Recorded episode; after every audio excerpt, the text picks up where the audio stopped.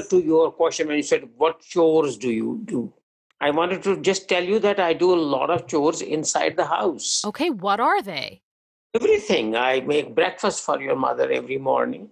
I just feed her uh, a soft boiled egg, which is perfect five minute boil.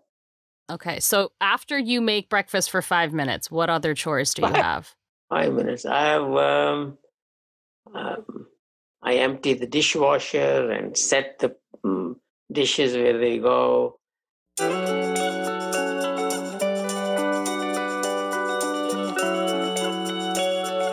Welcome back to Not Great, your weekly exploration of what's giving you heartburn, or perhaps florid diarrhea.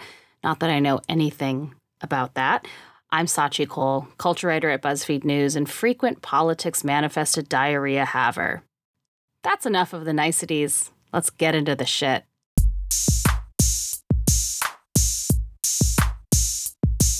Every day we spend in quarantine counts for about 50 normal days. So, though it might feel that the first ever virtual Democratic National Convention happened a few months ago, it actually just wrapped up on Thursday night last week.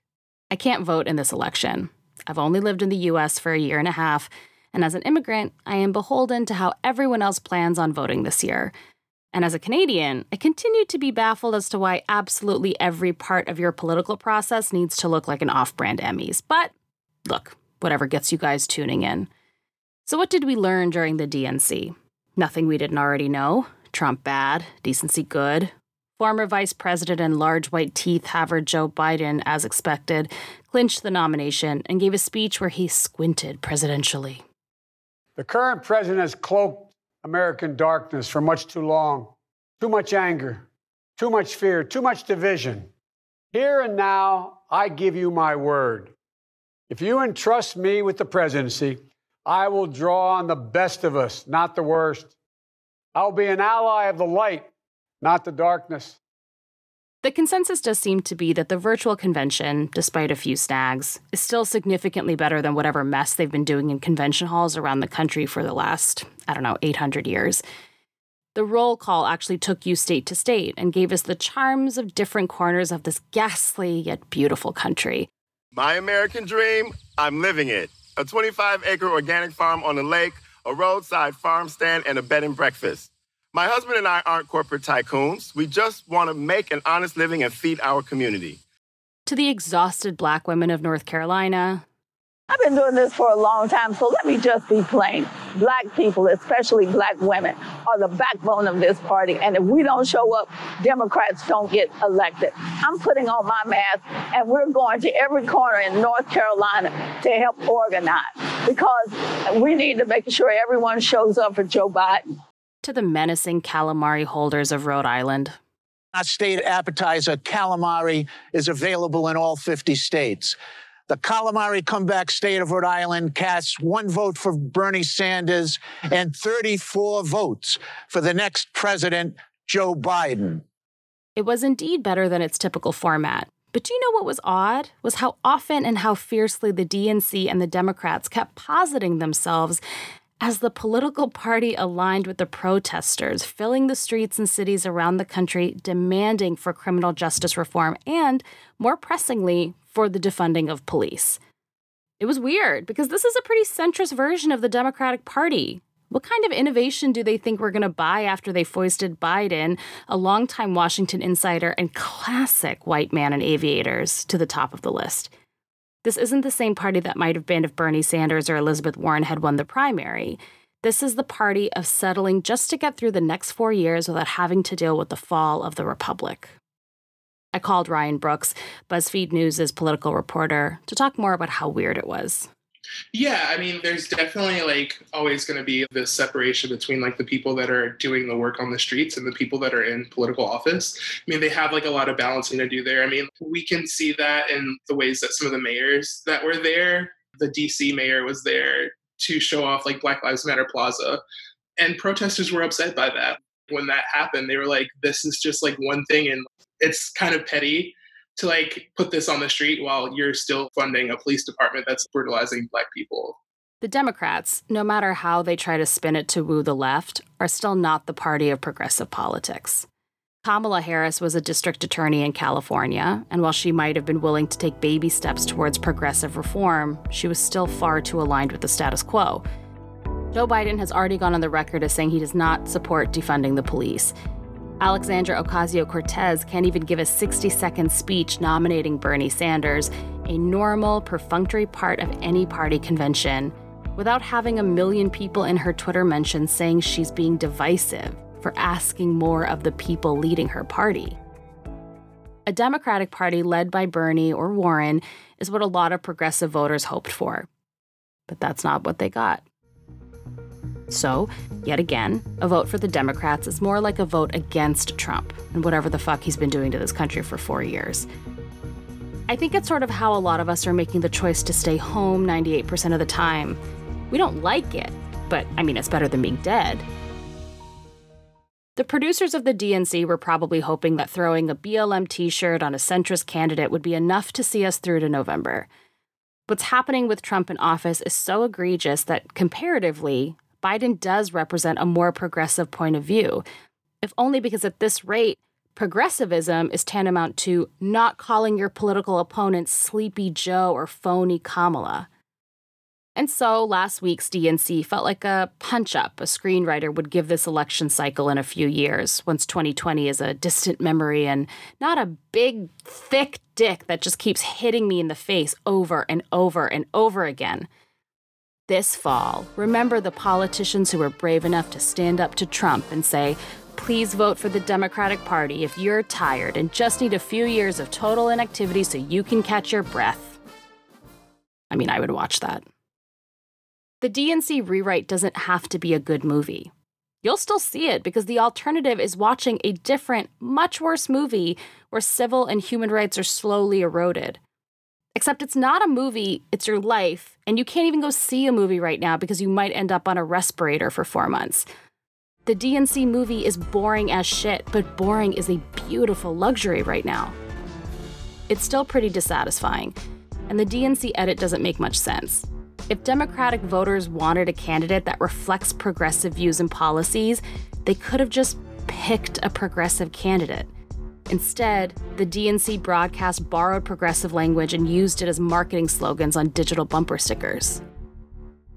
Do you feel like the Democratic Party is afraid of socialism still? And I say that as a Canadian who is fine with it because I've Yeah. seen it and I've seen the way that it works. Mhm. And not communism, but socialism. Are they Yeah. still afraid of that word? They definitely are. I think you definitely saw throughout this convention that they were catering to a lot of Republicans who are like just sick of Trump.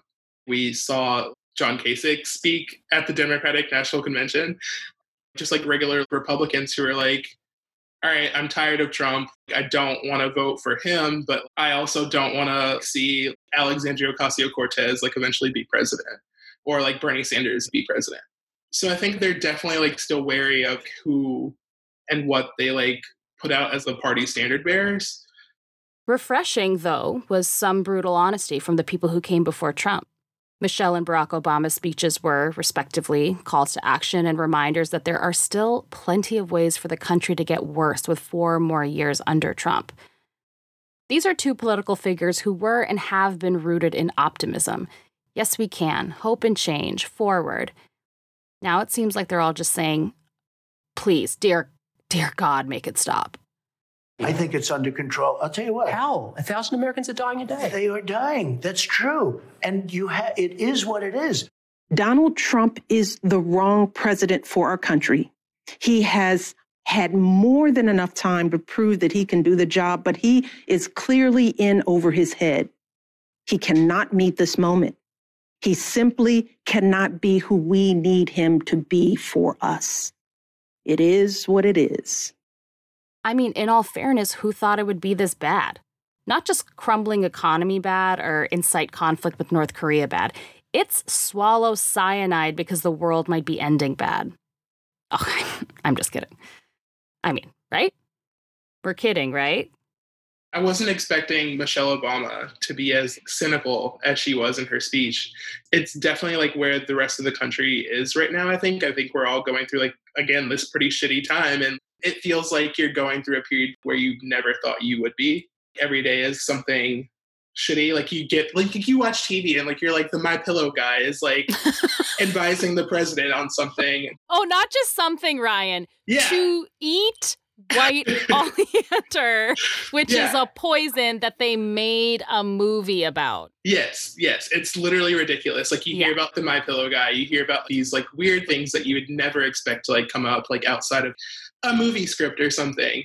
But like she talked about how if you don't think things could get worse, like they definitely can if you don't vote in this election, which is like the thing that stood out to me about this whole convention was that they were like, please vote. Please like just do something to get us out of this literal movie script where everything's going wrong. I think what's interesting about that is because they're not re-entering politics like ever again, is that they don't have to have this like rosy outlook of the country. Mhm. And that sort of meets where like all of us are right now that are just like living day to day through this really weird time. And they were able to say, like, hey, like this sucks. We know it sucks. Like we know you don't want to vote. Like you're not interested in the government at all right now, like outside of maybe receiving some more unemployment benefits, like eventually. So while longtime Democrats are trying to strike some balance between painting Joe Biden as the right candidate and screaming into the sky that Donald Trump is demonstrably the wrong one, former and current Republicans are begging you to not make the mistake they made. Included in the DNC broadcast were Colin Powell and John Kasich, two lifelong Republicans who will be voting for Biden this November. Kasich spoke while standing at a fork in the road while talking about being at a crossroads. I'm not sure who's going to tell him that those are different things. While Powell spoke from an alternate reality where he's a hero here and not someone who lied to the UN in order to start a war with brown people. Many of us have been deeply concerned about the current path we've been following for the past four years. It's a path that's led to division, dysfunction, irresponsibility, and growing vitriol between our citizens. Continuing to follow that path will have terrible consequences for America's soul because we're being taken down the wrong road by a president who is pitted one against the other. Plus, there was the inclusion of a number of Trump voters in 2016, lifelong Republicans turning away from their party. The idea of us calling ourselves the United States of America um, feels feels like it's pretty wrong right now. Fairly ashamed to say it, but I'm one of many who voted for the current president, Donald Trump. I challenge you to think back to what made you vote for Donald Trump in 2016. Um, I know I sure have. Oh, really?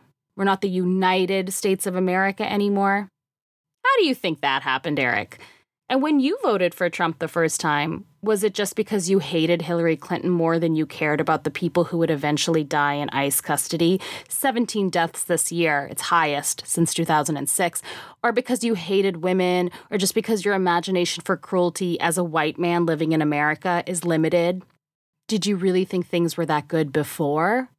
I know it's very unlikely that anyone who voted for Trump the first time around is listening to our show. It might surprise you to know that BuzzFeed News isn't really where a lot of moderate Republicans get their news, but I'd be remiss if I didn't ask Is this what needed to happen for you to realize that you made a huge fucking mistake? Was it really all about the pandemic? Your inability to go to a Target or a Piggly Wiggly without wearing a thin piece of cloth over your mouth? Is having to spend time with your family, your daughter making another fucking TikTok to that obscene WAP song where she twerks on all fours and then you walk in and she panics and pretends like she's doing yoga, which makes no sense. When do you do yoga, Bethany, without a mat in front of your fucking phone? Is that what drove you into Diamond Joe's loving arms?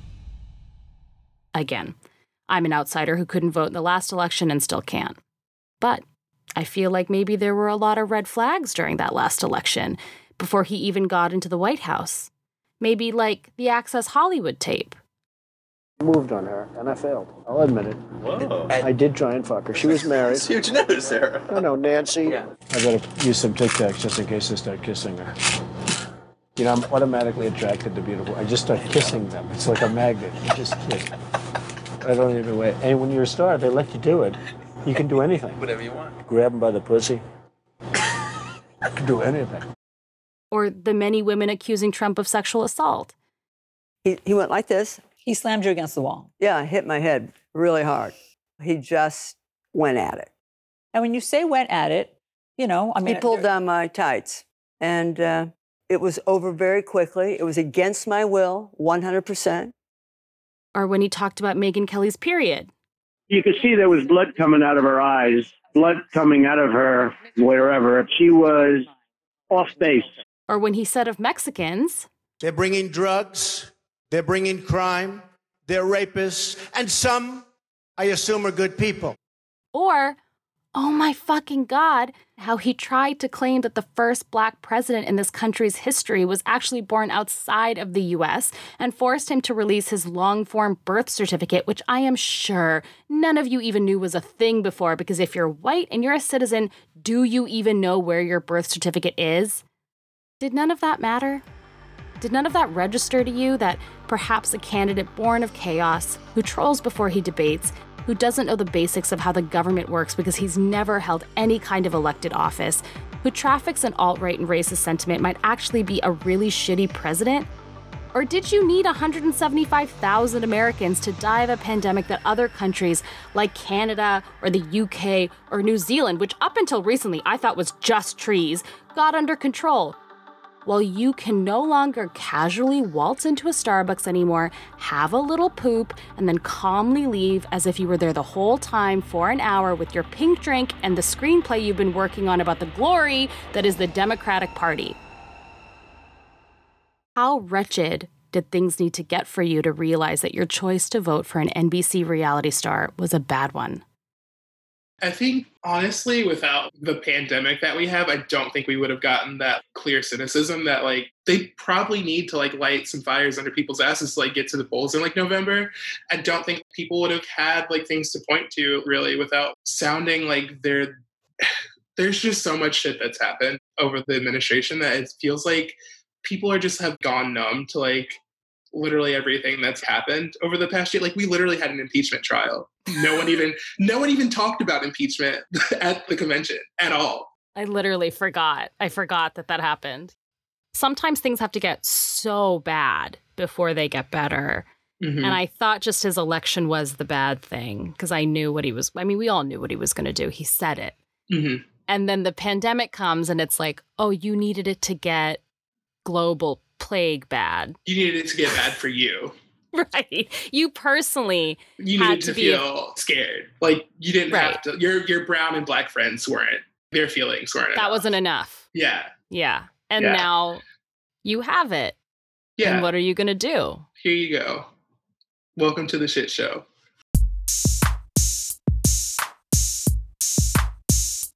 Please give me a compliment.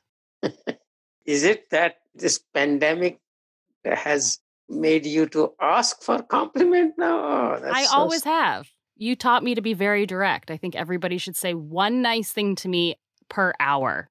Every hour. Well, yes. then you're not living in a realistic society because people tend to give you a compliment and three seconds later they will try to bring you down. That's how the life is, unfortunately. They may not bring you down right on your face, but they turn around and tell somebody else, oh, she is not a good person. Wow. Thank you for this. Yeah, I'm being very generous here, by the way.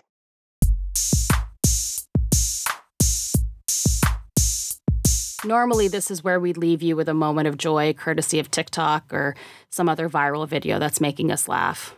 But I'm extra salty today, so instead, I want to talk about a new personal grudge I'm holding. Last year, my beloved Toronto Raptors won the NBA championship for the first time against the Golden State Warriors. They're Canada's only team, and it was Canada's first championship.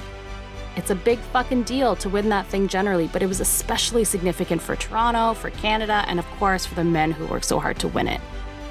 You know who invented basketball? A Canadian.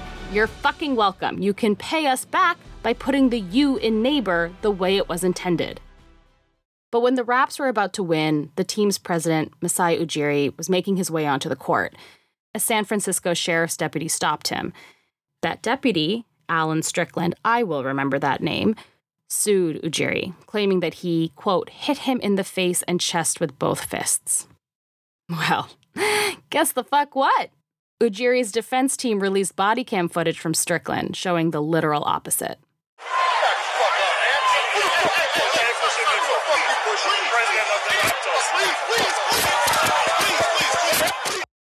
So not only was Ujiri taking out his credentials, but it was Strickland who hit the Raptors president.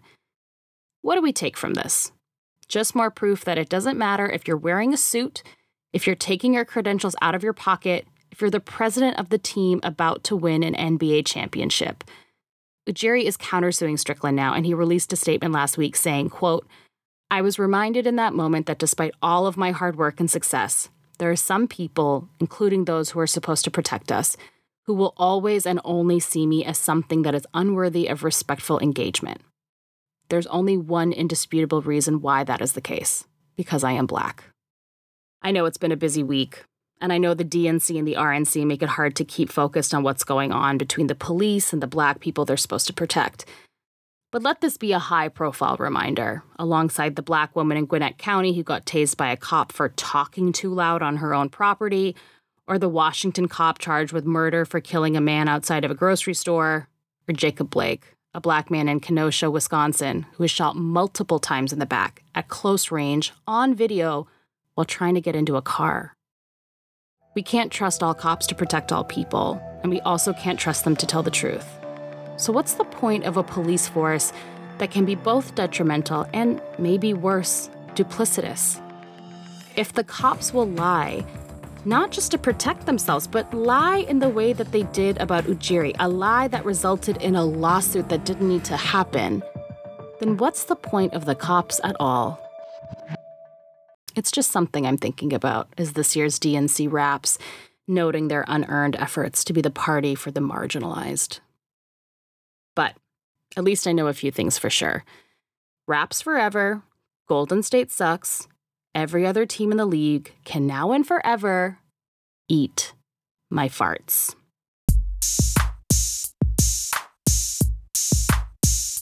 All right, that's the week.